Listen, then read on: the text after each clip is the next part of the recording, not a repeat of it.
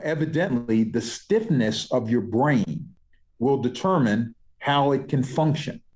If you can imagine that, we can do a mechanical measurement on your brain to determine how it might function. Now, what will that help us with? Well, if we ever wanted to reverse engineer the brain or change the way it functions, understanding those mechanical elements would be incredibly important.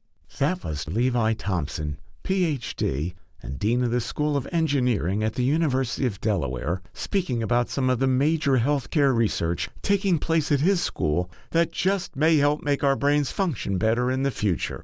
Engineering trends, opportunities, and the future, and how you might capitalize on those will be our focus on the next two episodes of Looking Forward. Welcome to Looking Forward, where we speak with experts about marketplace and societal trends, and most importantly, how they might affect you. I'm Jeff Ostroff, the host of Looking Forward. If you're like me, you're fascinated by trends in the future. In fact, several years ago, that was one of the things I focused on in a book I wrote. Hi, everyone. Today on Looking Forward, we're going to focus on the evolving world of engineering and how engineers across the world are tackling some of the most complex global challenges we face.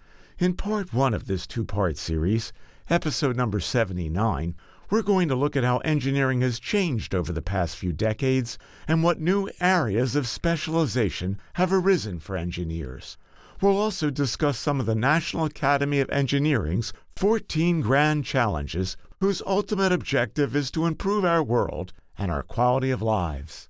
To help us with all this, we've brought on an expert on this topic. He's Dr. Levi Thompson. Levi Thompson is the Dean of Engineering and the Elizabeth Inez Kelly Professor of Chemical Engineering at the University of Delaware, where he leads more than 3,500 students, 300 plus faculty and staff, seven departments, and more than a dozen research centers in expanding the university's ability to address the world's most vexing challenges. Prior to joining UD, Dr. Thompson was on the faculty at the University of Michigan for 30 years. There he also served in various leadership roles for undergraduate education, hydrogen energy research, and diversity recruitment and development efforts. He is a fellow of the American Institute of Chemical Engineering and an elected member of the National Academy of Engineering. Dr. Thompson's research is focused on developing and commercializing nanoscale materials for catalytic and energy storage applications. He has authored more than 150 publications, is co inventor on more than 10 patents, and has co founded two companies focused to commercialize his discoveries. Well, hi, Levi. Welcome to Looking Forward. Thanks, Jeff. Great to see you. Levi, you've been an engineer for a long time. I shouldn't stretch out that long, should I? what was it that made you interested in engineering? When did you become aware of the fact that you might become an engineer? Was there anything early on that indicated that? Absolutely. You know, as I think back, I always enjoyed tinkering with things. And I think that's where my interest in engineering derived. Uh, I would take things apart. I would put things together. Sometimes I'd get it right, sometimes I wouldn't. So there's that element of design, build, and test that you know many engineers understand. So I was doing that very early on. I didn't know it was engineering. You know, someone actually encouraged me to think about being a mechanic, for example, and that is engineering in some ways. But then I started to also get interested in chemistry. You know, I can remember as early as maybe 10, 8, 10 years old, I had a chemistry kit and I loved that thing. I worked with it uh, all the time. In fact, my parents had to take it away from me so that I would do other things. Chemistry, I'd say chemistry, and I was also interested in sports. So that's where it really started with me an interest in kind of tinkering with things, mostly putting things together. And then a little later, and I'm not sure where it came from, but an interest in chemistry. So that's how I became interested in chemical engineering. That's very interesting to me, and it is so different from what I was interested in as a child. but I will tell you this, Levi.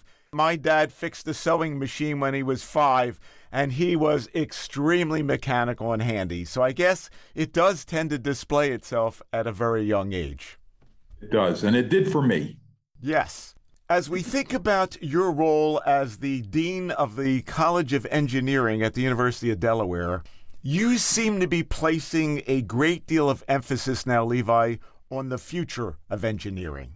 Of course, a great part of looking forward, which we'll even get into more later on, is about looking into the future. But I'm curious now, why has that become so important to you and the University of Delaware?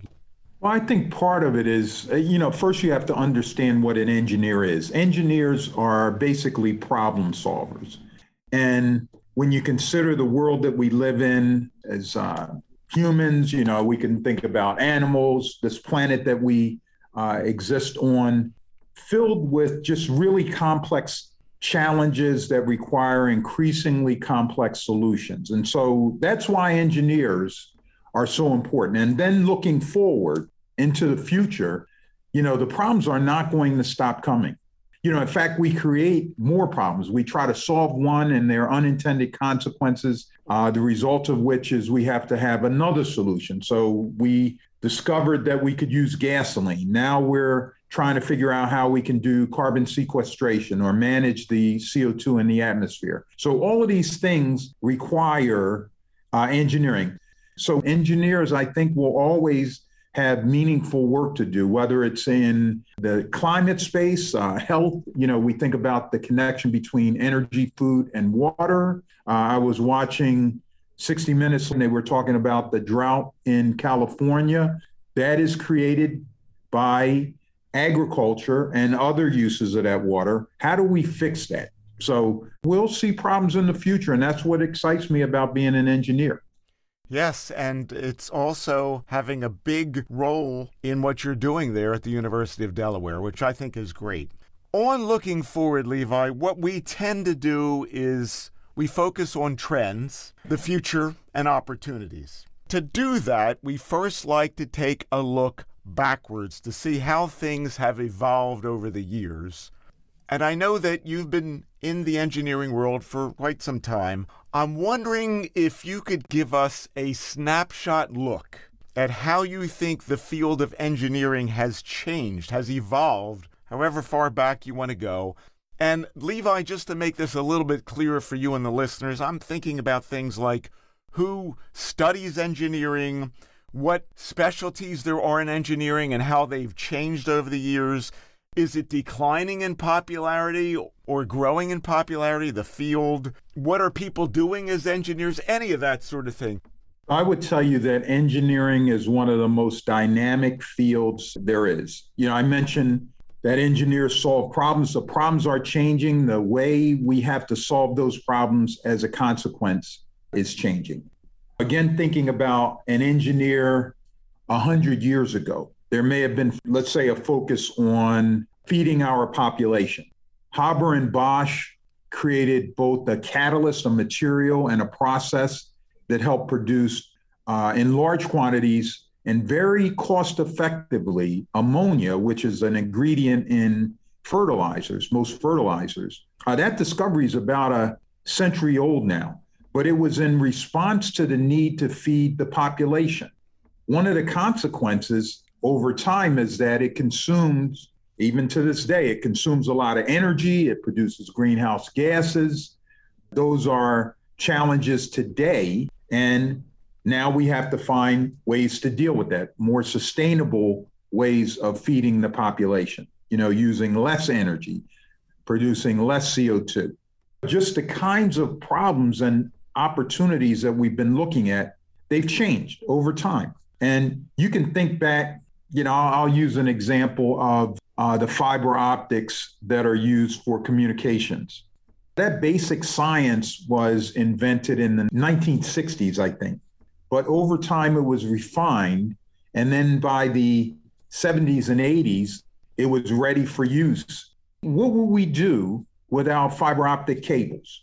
Communications would be much, much slower and we'd be much more frustrated. You know, I think about sometimes when I can't get to sites that or use multiple sites on my computer, how frustrating that can be. I mean, think about a world without the World Wide Web or without LED light bulbs. Those were all innovations that maybe happened decades ago, but it took time to refine them, took engineering to actually bring it to product.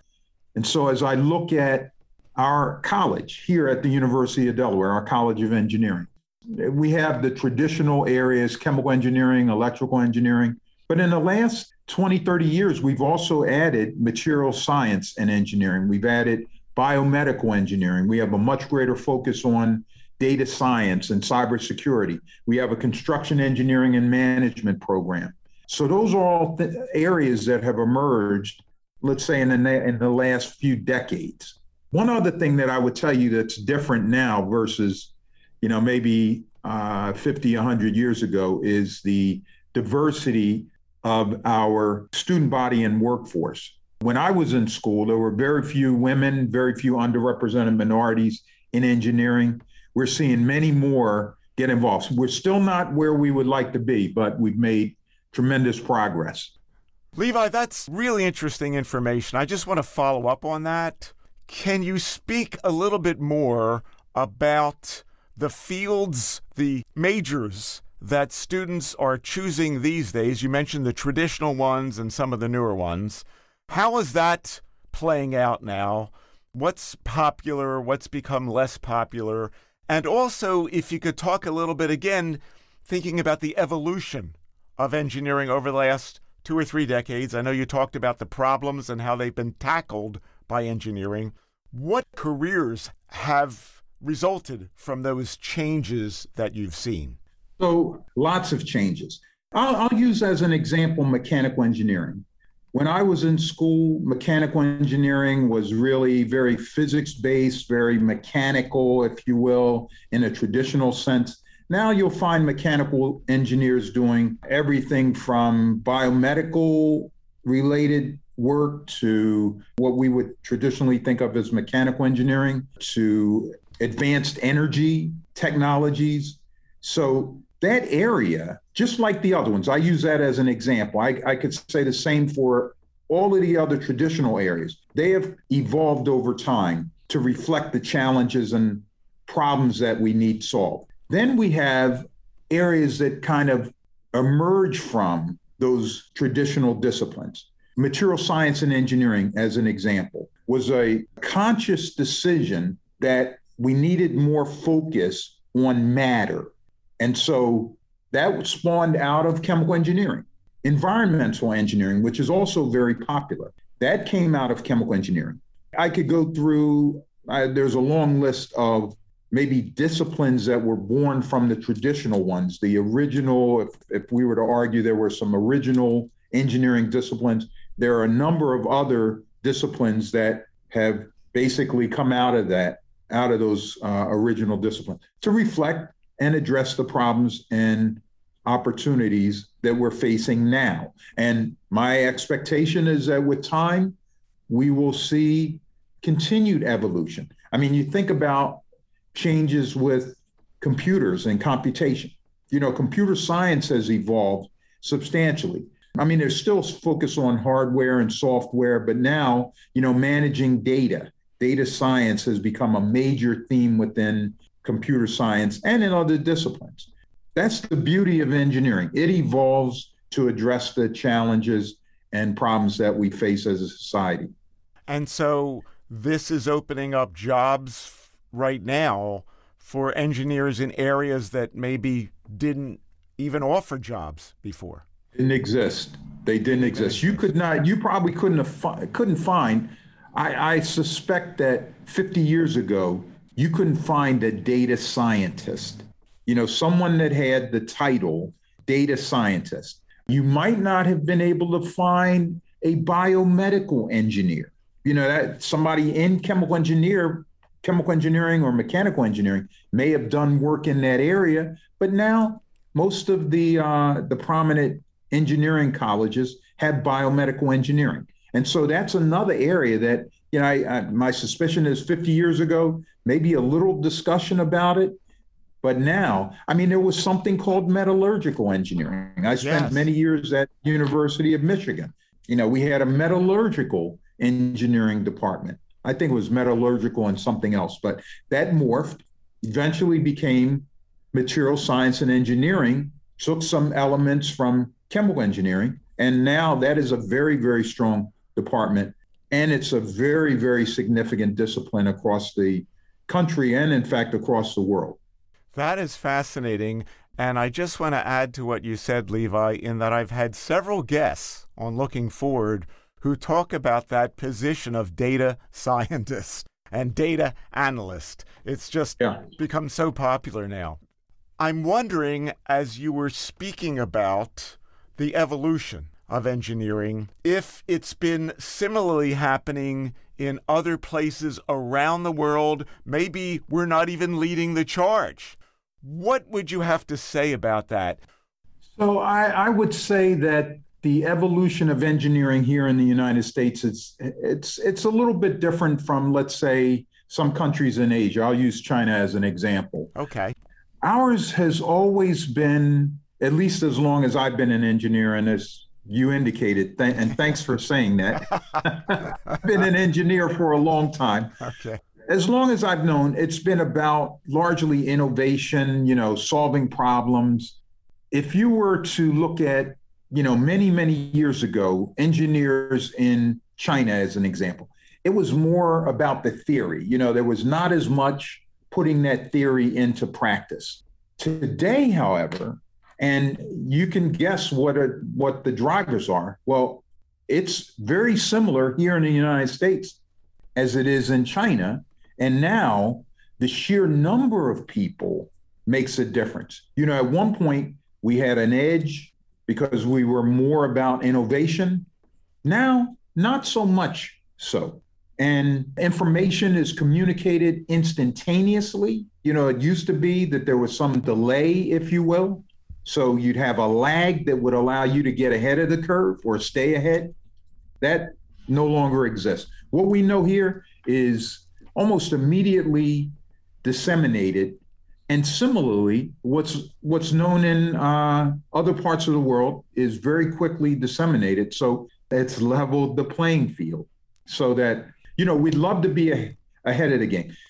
Staying ahead will now be a function of our investment in continuing to innovate you know and and and that's where research becomes very important and investment in research is how we arrived at the internet. You know i mentioned a number of innovations. Those were a consequence of someone or some group of people doing research. We've got to continue investing in research if we have any hope of staying ahead of the curve.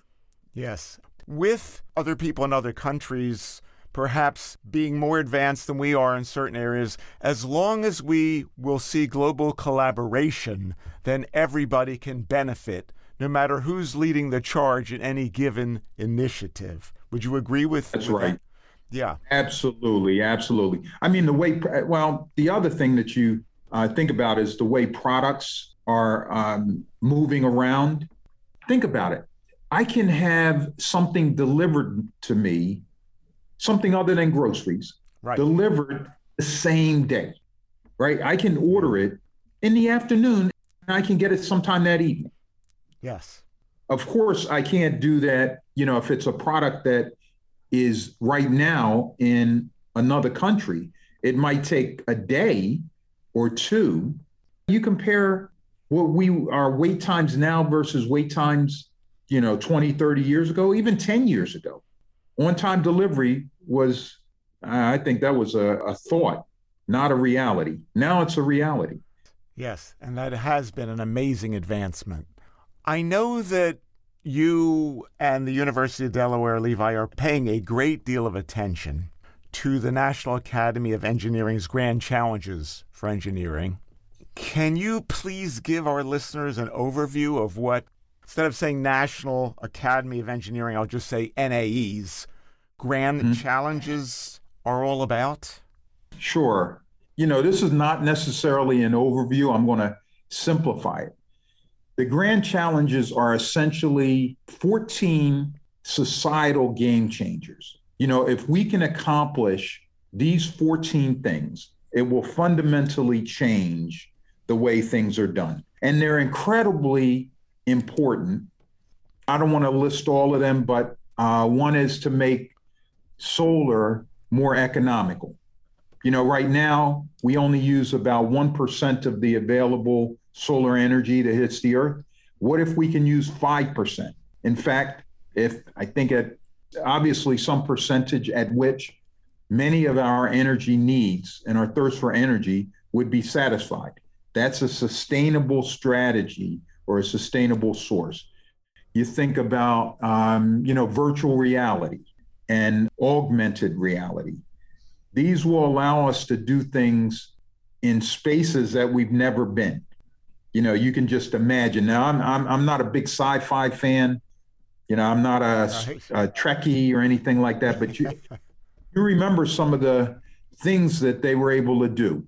Just imagine if we were, and we will. I, you know, I'm convinced we will be able to someday do many of those things. I'm struck by the need to find and provide greater access to clean water. You know, a, a significant part of our population does not have access to clean water. And in fact, you can go to some states like Michigan and you'll find communities where the water is contaminated with lead and it's been contaminated. We're just letting people know to some extent. Once you see it, it's been there for a while. That's a that's a grand challenge. You know, making sure that we have clean, affordable water. If we can do that, I mentioned societal game changers, that would be incredible. When you are mentioning the grand challenges, National Academy of Engineering has laid down. What's the basis for this? Who is the National Academy? What spurred them to come up with these grand challenges? Is this a multinational organization? Maybe just a little bit of that too. And then we'll get a little bit deeper into some of these challenges. The uh, National Academy of Engineering is a multinational organization. There are uh, mostly uh, U.S. members, but there's significant membership from other uh, countries. From my perspective, the National Academy is uh, a group of the perhaps most accomplished engineers. It's a relatively small percentage of the total number of engineers. And there's a process by which you become elected. So, not every very accomplished engineer takes it into the National Academy.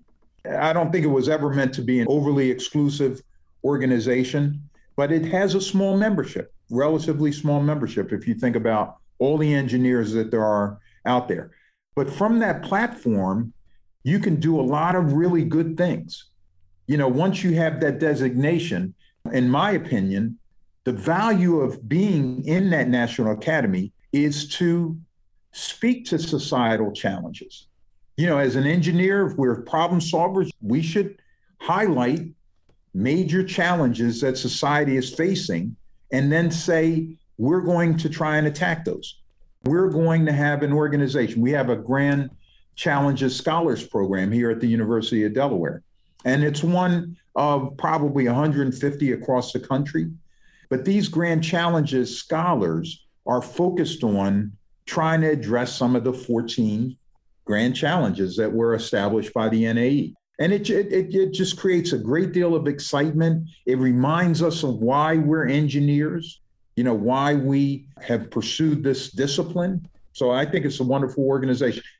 Okay. What I'm wondering is some of these challenges, I mean, you talked about clean water and solar energy. Some of the challenges have to do with healthcare. Mm-hmm. All of these challenges affect most all of us in some way. Healthcare, of course, is very personal. That really affects us. Reverse engineering the brain. I know there's a challenge about engineering better medicine, advancing health informatics. I'd like you to just delve a little bit more deeply, if you would, Levi, into those challenges. How does engineering fit into that, and what is engineering going to try to help do? Let me start with engineering better medicines. And I'm not going to apologize for this. I'm at the University of Delaware, so I'll probably use some examples from the University of Delaware that I'm most familiar with. Sure. You know, as as you think about uh, medication, its molecules, those molecules have to get to a particular place in your body, or at least that's what you'd want. You don't want to have it just infiltrate everything, especially if it's something that can be somewhat damaging for one part of your body versus another. So you want to do targeted therapies.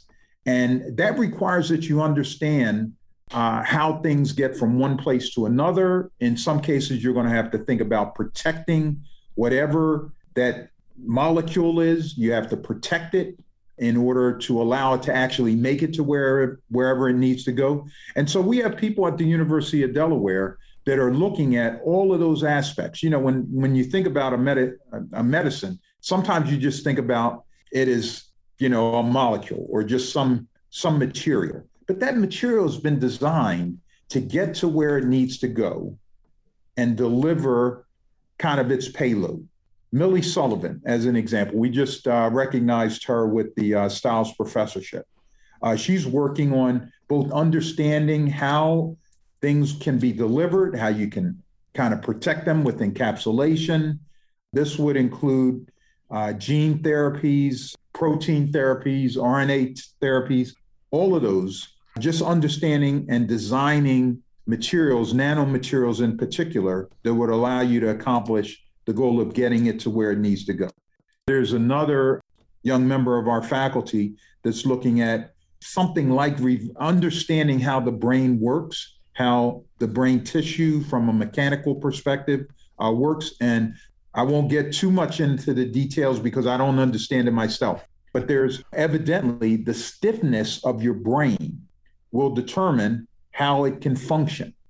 If you can imagine that, we can do a mechanical measurement on your brain to determine how it might function. Now, what will that help us with? Well, if we ever wanted to reverse engineer the brain or change the way it functions, understanding those mechanical elements would be incredibly important.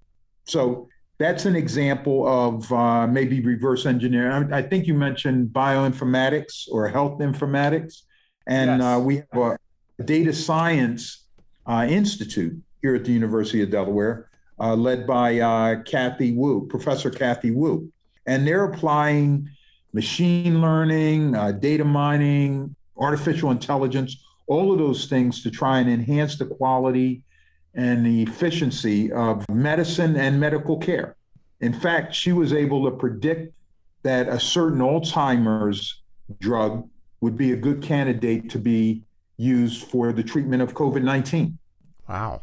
Just from the data that's available, scouring all the information that's known, mining it, and making the appropriate connections. Just imagine that. And, and think about all the medications that exist. If we had information about all of the things that they do, and uh, you know, you might have something that has side effects, those side effects might be negative for one particular treatment, but maybe it's helpful and therapeutic for something else. It's fascinating. Just to follow up to that, Levi, is this a new way that engineering and engineers are getting involved with medicine, or has this been going on behind the scenes for years and I was completely ignorant about that? It's probably been happening for a while, but we have not. Uh, one of the interesting things, we haven't had the opportunity to manage the data the way we do now, and it's getting better. There is just a tremendous amount of data out there. Accessing it, going through it, you know, sort of filtering through all of that data. If you had to do that yourself, it would take forever. I mean, in fact, you could not do it. It would just take too much time. But with modern computational power, we're able to go through that data, find useful information. You know, we do work with chemicals for energy storage. There's a tremendous amount of data out there. We're mining that data, and it's revealing some very interesting materials that we can potentially use for large scale energy storage. Which would have implications with batteries? Exactly. Implications with batteries and the use of renewable energy. You know, you think about solar energy, great during the day, not so good at night. Right. Need some way to store it so that you can use that energy when the sun isn't shining. Wind, same thing. Tidal energy, same thing. This concludes part one of our two part series on engineering trends, opportunities, and the future with our guest expert, Dr. Levi Thompson. Please join us next time for part two of this series. If you have any questions you'd like to ask Dr. Thompson or me, please contact me at my website, www.jeff-ostroff.com. And if you like this episode, I'd really appreciate your liking it or giving it a positive review on the podcast hosting site where you listen to it. Thanks for listening to this episode of Looking Forward. I hope you've enjoyed it and learned something. I also hope that you'll tell others about our show. If you have any comments or ideas for future episodes, please contact me at my website, jeff-ostroff.com. That's J F F dash Ostroff, O S T R O F F dot com. This is Jeff Ostroff inviting you to join us again next time on Looking Forward.